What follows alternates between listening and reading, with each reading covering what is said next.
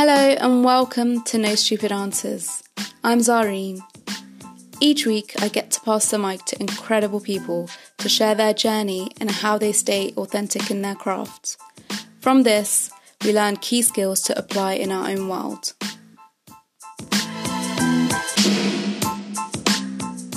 Today, we have Mohammed Malik, co founder of Ramadan Legacy, coach, and now a venture associate at Year Here. He's passionate about enabling others in his mission to support social enterprises. We'll be speaking about what productive procrastination is, understanding our learning style, how we can overcome negative self narratives, and how we can continue to bring our whole selves to work.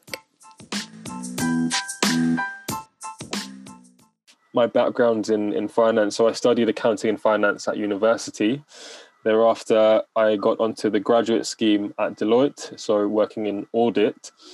And after that, I worked in uh, QIB UK, which is a, an, an, Islamic bank for a short for a short, for a short while, before deciding that I want to give startup um, the startup life a go, and that's um, when I went down kind of like the whole idea of like building your own startup, and I joined uh, forces with my friend Shabazz and um, became the co-founder of Ramadan Legacy, and uh, now uh, what I love doing, I, I'm I, I'm also a coach for early stage entrepreneurs, and I work at a company called Year Here, which is basically a platform for entrepreneurs who want to tackle problems that matter mm. in the mm. UK. And my, my role there is helping um, the, the, development of ventures and startups that come out of uh, the program that really want to uh, have a social impact in the UK.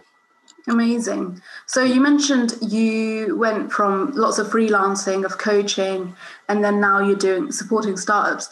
What inspired you first to go into that in the first place? Mm, very, very very interesting question. I guess looking back from like school time, mm. since since I was a kid, like my my drivers have always been the one to help others, mm. and um, sometimes at, at, one time, uh, you know, during uh, sixth form, that was translated into wanting to go into medicine. So mm. wanting to physically hands on help people. But then when I re- when I didn't get in to to med school, uh, that's when I kind of took a gap year and I reassessed re, re, and then that was time for me to like reassess what options are really tangible uh, for me, whereby I'm not only want to do, but I'm also good at, and I maybe qualify for better. And that's when I came across the idea of finance and entrepreneurship and how essentially through those means you can help people a lot. You can contribute to charity. You could even do philanthropic enterprise and philanthropic startups. And that's when um, I went down the route of um, first uh, studying accounting and finance and learning about business and then mm-hmm. going down the startup route and then i and now that progression is now turned into social enterprise so building companies that from the from from day dot from like the outset from the very beginning are socially driven so as as the revenue increases for these companies so does the impact so does the goodness and everything that they do mm. increases proportionally with with their with their revenue basically mm. so mm. that sounds quite intense is it how do you manage that every day because there is yeah. the potential for it to fail so what's hmm. your expectations when you go into it that's a really good um, question in terms of like it being quite a bit. So, working in startups. So, the definition of startups, according mm. to um, the lean startup methodology, which is something I'd, I'd recommend uh, mm. listeners to check out, which is kind of like the de facto method, the um, way that a lot of these companies are born, right? Is through this very scientific way, just like very similar to the scientific method, and it's called lean startup. So, according to the lean startup framework, a startup is basically an institution of that of uncertainty. You're like nothing is certain. There's like so many questions, and you're just and it's a temporary institution mm. um, that is built on basically a lot of chaos, a lot of things going on, a lot of testing happening. So when we work, people working in startups often say that it's quite demanding. There's like mm. a lot of time that, that you have to put in and a lot of elbow grease in order mm. to get things off the ground. So yeah, definitely, I, I would I would second that and say that when you work and develop your own company, mm. you're essentially committing a lot of your emotional energy and everything into that. Mm. But as you may find when looking into like Instagram, looking at like people that um I don't know, like Gary Vee or like those in the in the startup world, mm. they, they will say that you putting in your energy and effort initially will hopefully pay off loads later on. So, mm. whereas if you compare that to like a nine to five or like a standard job in the city, mm. that's like much more steady. You got your structured days and you know what you're doing. You got your very clear goals and objectives. But then when, when we're working in a startup, then it's mm. like we're doing, a, we have to wear so many different hats, as you can see. Man's busting a hat right now. So I'm, Sorry, guys. So this is a. Let's explain the hat. What is the hat? The hat, yeah, it's a part. So very, very good question. So I, I never used to have, I never had a personal brand as such mm. prior to 2019, and I think 2019 is when I was like I started coaching and delivering workshops, and I adopted a certain way of of looking and and, and talking and just like dealing. So a bit of it is like hat, glasses, beard man right? beard guy, the brown guy with with the with the with the beard, glasses, and hat, basically. So it's a part yeah. of like the personal branding, and, and that kind of, I guess, for some people, like there's this really really good marketer on LinkedIn. Mm. She's got like purple hair, and that's her thing. And then all of her like slides, powerpoints, everything is like purple and like electric mm. basically and it looks consistent that, you know, consistent mm. exactly so i guess for me my personal branding is is uh, is this kind of like docker docker hat which i take with me and it's like my thinking cap at the same time um, but yeah that's that's basically me so we went into like personal branding and stuff no like i love that yeah. this is what it's all about so yeah. you mentioned that it's quite a chaotic environment does that reflect the same as your personality then or have you always been this way or do you just adapt with every job you go into? Well i, I keep saying really good question because literally every single question you're asking is is is top tier and it's like elicits so much um kind of like thought feels. feels exactly. It got, it got me in my feels.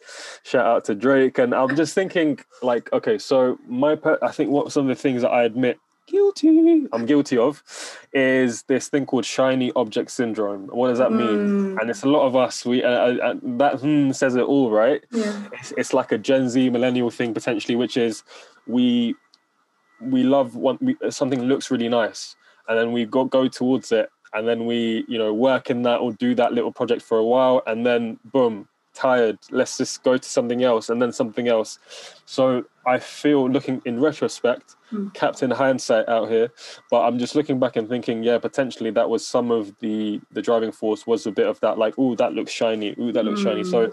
so some so a lot, I, I do find a lot of us uh, a lot of people that are in this startup field they they are drawn by the shininess mm. but then there has to be something that, that then sticks and then then be, uh, then that's when you go into like longevity and building up a startup into what we call a scale up which mm. is like the next level. It's like now you've got you know stability you've got a team and you're building this idea and it's not just something not a shiny startup or like a little concept that you're that you're toying with now. It's you're you're you're in the big girl and the big boy and the big person league basically. So Amazing. That's what means. So shiny object syndrome is okay, mm. but then once you've once you've dabbled in things and then mm. be like, okay, this is what I want to do. You should come to that and then stick to something and then have that grit and tenacity to then take it to the next level because it's not always going to be sh- sunshine and rainbows as Sylvester Stallone beautifully said. Said so. Um, yeah, that's basically yeah, very good question about personality versus like yeah. yeah. You're coming up with so many quotes. Okay, um, I'm excited for the next one to follow this question. My sort of uh, now my thoughts are: what was the biggest challenge for you, just generally, that you mm. think held you back sometimes, or made it a bit difficult to get into the, this field? Yeah, very good. Um, again, uh, question. we'll just title this "Very Good Question." Very good question. Exactly. Yeah. Exactly. I'm like, yeah. No, it's honestly like I've done a few um, different random podcasts, and then like I was like, mm. wow, this this is yeah, very good questions actually. Um, so with with this particular um, issue of like, what are those stumbling blocks or like mm. those challenges for me? I think looking at like working at Deloitte, working on like spreadsheets and numbers and the the thing I, I didn't realize until later on when I actually had a test done, which is like a neurodiversity test at Deloitte, was I I have I have some sort of a dyspraxia, like um, which is like a neurodiversity, um, whereby I I'm really good at some things, as as the same case with like dyslexia, which is you, would be really good at um, at some things, and then others you may need, you may not be strong strong at, but there's always workarounds. There's always ways that you could um, you know communicate this to those people that you're working with and then also find tools and software and like things that can support you. And particularly for me i found it is like dealing with dates and scheduling things if we're talking about a, a, a large volume of um, you know for example like a program that we're trying to put together and then dealing with dates and stuff like that. For me it was very difficult. And like that's a very niche thing to, to, to, to pick on. But the workaround has been doing something visual right? Mm and then as an example with like social media before like you know there were things like buffer and, and stuff like that we'd have to schedule out posts for like facebook groups for like instagram and stuff like do it pretty manually and then make mm sure we're, we're we're doing it consistently. And then then you can you know there's a tool like buffer whereby you can visually map out your entire um, social media strategy, and that that would help so much with somebody like myself who, mm. who who's not too strong um, with with yeah scheduling out and, and doing these things. So so yeah, I'd say for me one of the key things that I wasn't aware of at all was was this kind of like neurodiversity issue uh, of dyspraxia, and mm. workarounds are there. We just have to look for them and and simultaneously also build up our self awareness of how do we work, and that only comes through actual practice and going out and doing things. So so at the same time, keep a log keep a diary of, of, of like you know how do you study well or mm-hmm. what are the things that are making it difficult for you why is this difficult and then and then yeah some of that may be unpacked by do, going for a test of like neurodiversity mm-hmm. and seeing if you've got dyspraxia or dyslexia or something like that sure mm. that's really quite moving because i think mm. how did you feel when you found out you had it because you're such a hard worker and then to find out that you have something that might mm. be perceived as incompetence in a in a form. How did you feel mm. receiving it? This is where I've got a bit of like an internal dialogue going on, as in mm. how to how to like encapsulate that how to how how to build a self narrative around that so initially when i first found out it was like a relief it was kind of like mm. okay that's why i was actually doing a, going a lot slower in my revision than even my mates who have dyslexia and knew they have dyslexia mm. and that was for example like biology or like um, chemistry uh, gcse's and a levels i'm spending twice or thrice the amount of time to process something mm. than my friend and in the same place as me who's got dyslexia and i and, and apparently he's obviously he says he's slower than his friends mm. than, than our friends so I, I realized okay that's the reason why it wasn't something wrong with me i'm just different so that's one mm. aspect but then again the other thing where i talk about like that narrative is it's really important for us to be like take ownership and be like look i'm not going to let this label be attached to me and then like stop that prevent me from doing things because I remember a beautiful um, example of a person who had a specific neurodiversity challenge or like a difference that made her very uh, made it difficult for her to to grasp new languages but mm. she made it a personal uh, mission of hers to just be a polyglot um, mm. i think that's how you say it right yeah. and uh, polyglot right and, and i think she, polyglot polyglot I think, but maybe we're both wrong. Polyglot. It's going to be embarrassing. Yeah, exactly. Oh. I think it's polyglot, and she she she just did a she did a, like a double or a triple masters in like three different languages, and she's yeah. So she's made that her personal mission. So drive has to still be there and not labeling yourself, not allowing that to to, to turn into a defeatist attitude or settling mm. with your own yeah, but still always uh, aiming aiming for, for, yeah extreme ownership is one one buzzword I'd like to you know throw out there. Yeah. You can look into um, uh, I forgot the person personal development dude, um, but yeah, just making making sure that you're you're looking after yourself, you're realizing why a certain issue is, but at the same time, yeah, mm. always aiming to be the best and whatever you want, you can achieve it. growth mindset 101. Mm. How open are you about that? Do you share that you have dyspraxia with your colleagues at all, or is it mm. something you just deal with and you just, you're not very open about it? Yes, so my personality type, unfortunately, and I'm working on this, is like I'm a people pleaser, right? Mm. So I'll be like, yeah, yes, yes, yes. We're all like this, actually. I've yeah, got this problem. Mm. Yeah, and I feel like when I'm given a, uh, you know, we, we, share tasks and stuff like that, then I'll, I'll, be like, yes, of course, I'll, I'll do this. And even though I have communicated to, um, yeah, those members of my team who I work with, like you know, initially, about yeah I do have dyspraxia, but I haven't really spoken about what that what that entails, mm. and I've just like touched on yeah like you know um, certain things like oh that may be because of um, my dyspraxia that I didn't didn't like grasp that like in in that form like that data didn't come to me the way that it would do for other people mm. but yeah i think i'm also guilty of this not of, of not communicating this and what it entails like you can say that oh yeah i've got i'm, I'm dyslexic but then you mm. have to hmm. also um, you know, add that description as to like what does that actually entail and what support do you need and that also comes mm-hmm. with the, the point that i mentioned earlier about mm-hmm. self-awareness mm-hmm. so they go hand in hand build that self-awareness and then communicate it as well where you need mm-hmm. and yeah just don't let that people pleasing uh, nature that we all we, a lot of us tend to have mm. um, make you feel like you have to show up and do everything um, without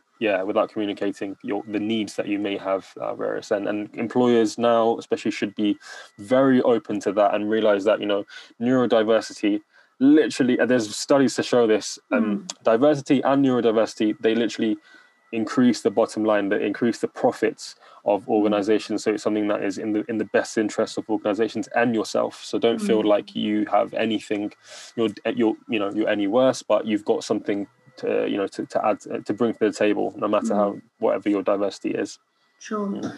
you have a big background in supporting others and creating opportunities and creating something out of nothing with lots of different companies or different people what do you suggest to those who are struggling to find that passion or find their road to what they need to do instead mm. of being from employee to entrepreneur as you are in a sense yeah so really like there's the that concept of ikigai which has been thrown thrown on a, a lot and I, you know it's essentially doing what you're passionate about also good at and there's also a need for it in society mm. i think that's the golden ratio some people call it or the golden rule or something when it comes to work and career mm. i would say this itself requires some time to look at. And I'd advise people to look into 80,000hours.org, which is a mm-hmm. website which is essentially putting together the academic research and practical implementation, um, kind of like research of academics at, I think, um, Oxford and Cambridge that that discussed and kind of like brought forth what the best use of one's time is to make the mm. most of those 80,000 hours, which translate to like the average time you spend in a career or a job. Mm. So that may look like different things for different people. But my, my personal opinion is that for a lot of us, going with a passion may translate to starting your own enterprise, but it also may, may translate as to enabling others to achieve their passions. Mm. And that's what I've kind of felt with with my role as, as a coach slash um, facilitator of entrepreneurs that I'm, like I want to help people change the world. Mm. That's one of my wants. But then I also, on the side, I want to also help others with, um, you know, through products that would that would hopefully bring out, you know, their, their spirituality and that hmm. spirituality mm. that helps them be, be their best self. Mm. Um, so, so, so the answer, I think, just, just I, I, digress, but coming back to um, your question, the key thing is to test different things, right? To mm. to have a dabble at different things and realize what really lights your passions and, and what really drives you. What's that thing that mm. you could you could you could do uh, and and you know have those low moments and still persevere, still be like, yes, this is what gives gives me life. A lot of people won't mm. find that. A lot of people will have to dabble quite a bit into different things in order mm. to to to get that. But at the same time, yeah, study things like eighty thousand hours.org and realize like what are the best things for me to do mm. in order to um, achieve that that that sense of bliss and purpose. Mm. And it does come down to also another thing is is just to really hone in on this concept of productive procrastination, we like to call, which is when you're allowing your mind to to just soak in things. That could be in a walk, it could be like in the shower when and it's a weird thing about the shower. It it it, it forces our, our brain into into a certain I think it's a theta or a different state, mm. which then allows us to really go deep within that deep work, that deep kind of like realizations come in. So allow yourself to go into that productive procrastination state and um, really think about, yeah, have a deep think of what are those things that really light your fire. Mm. And then ikigai is that concept which then brings it together, which is your, you, this is what you're passionate about, but then what are you good at? And then what does the world need as well? Um, yeah, and that maybe as, as an entrepreneur or it may be as an enabler for change as well. So, um, or yeah, working at, at an organization who your you know your values are in line with. So, how much of yourself do you bring into your work, as in your identity as a Muslim? Mm. Okay, well, okay. So, I think for me, the intrinsic driver of going into social enterprise was kind of like for me a spiritual and a religious thing actually like in order to make my work my worship almost right mm. so that mm. way what i'm doing is hopefully like worship and something that is helping others because one of the key sayings prophetic narrations of the sayings of the prophet muhammad وسلم, peace be uh, upon him is the best of people are those who benefit mankind and there's another you know version of that which is those who be- be- benefit mankind the most. And it's kind of like looking at our you know um, as islam as it is it's mentioned so many occasions and also like quite you know a consensus of, of, of the from jurisprudence side is that the best action that you could do right that comes after any kind of like mandatory rights or things that, that you have to do is to help others. So my whole driver is is spiritual mm. and at the same time it's practical in the sense of how can we maximize philanthropy and looking at it from a what I, you know the the the, the altruistic um what's it called effective altruism right which is mm. a movement in itself but really looking at how to make the m- most impact is to sometimes it's not through charity it's, it's through it's, it's through social it's, it's through something that is self-sustaining mm-hmm. and whose impact increases with its kind of like work and, and revenue and for me that is social enterprise and i feel it's a much more sustainable and and uh, thing that that doesn't require you know emotions it doesn't require you know donations and and, and bucket you know bucketing or as my, my my late tax professor used to call um, people and all, all due respect to people who do this but they call them chuggers right? Charity mm. chuggers people who, who who are making a lot of money by just you know bucketing and stuff like that. So of course you know it's, it's completely fine you um, to do but yeah it's something from the wider angle. Wouldn't it be better to have something whereby you're not relying on donations, you're not relying on grants. You are developing a product which has social impact and itself it's you know the revenues that you generate in, you know allow you to be self sustaining so for me that was like potentially like according to my understanding this is the like um what what translates into wanting to help others. Is, for me is, is through social enterprise. And, and and just touching on what you're uh, going further in terms of kind of like intrinsic into practically what I do day to day, a lot of the values are, are, are there in terms of like, for example, the, the Me Too uh, whole movement and everything, everything like that kind of draw um, we learned a lot in terms of you know gender interactions and, and things like that. And, and, and a lot of that you know islam has has has a, has kind of like given us prescribed for us like how to be even amongst you know this people of the same gender how to how to treat others with respect and and um, you know uh, all these issues of like equality and all that it's, it's all embedded within within the philosophy uh, and teachings of, of Islam. And um, and also I try to bring that authenticity. I think that's the key thing. If I were to whittle it down into like okay mm. fine I'm I, I, I'm trying not to say lewd things or like trying to you know backchat anybody because that's considered like one of the you know, the, the worst sins is to is to, is to back you know talk indirectly about somebody um, so so i think transparency in terms of communication is another big one but also mm. just authenticity because one of the key things we're taught as muslims growing up like if there's any narration that we've learned and that is indeed actions are by intention so that mm. intention and you know being very intentional with what we're doing and very purpose driven is what I think is is, is really key.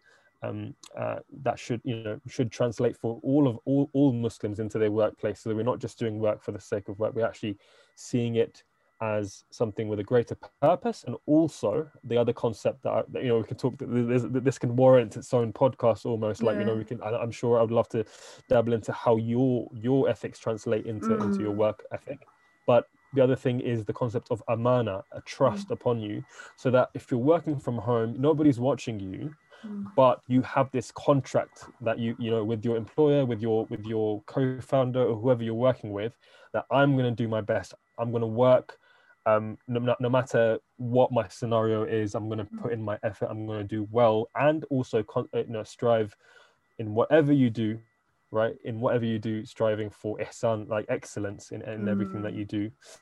Um, and there's a narration to that, like um, Lord, the Lord has written has written for excellence in everything.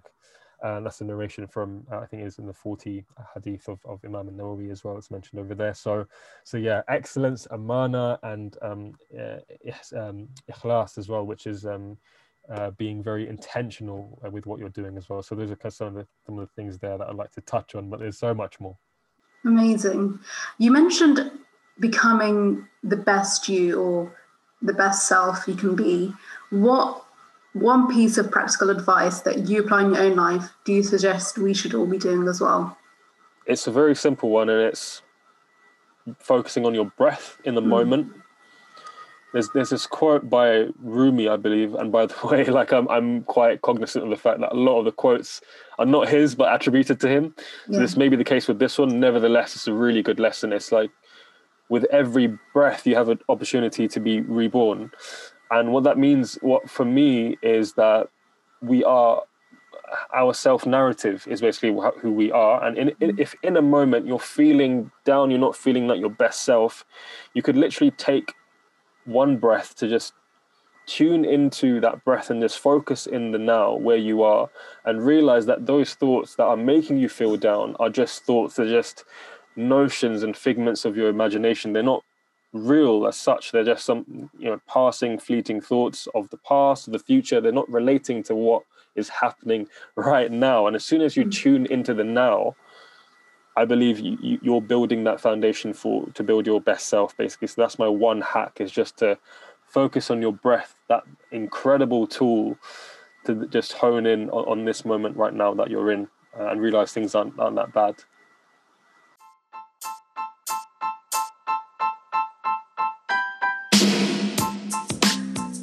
A huge thank you to Mohammed for sharing his experiences and being so honest with us. These kind of conversations should not be saved for one day. We need to be having them all the time. Next week, we have Cynthia Pong, a feminist career strategist, speaker, and thought leader on a mission to get women of colour the money, power, and respect they deserve. If you have any questions you'd like me to ask her, reach out to me on Instagram at No Stupid Answers. Take care and see you next week.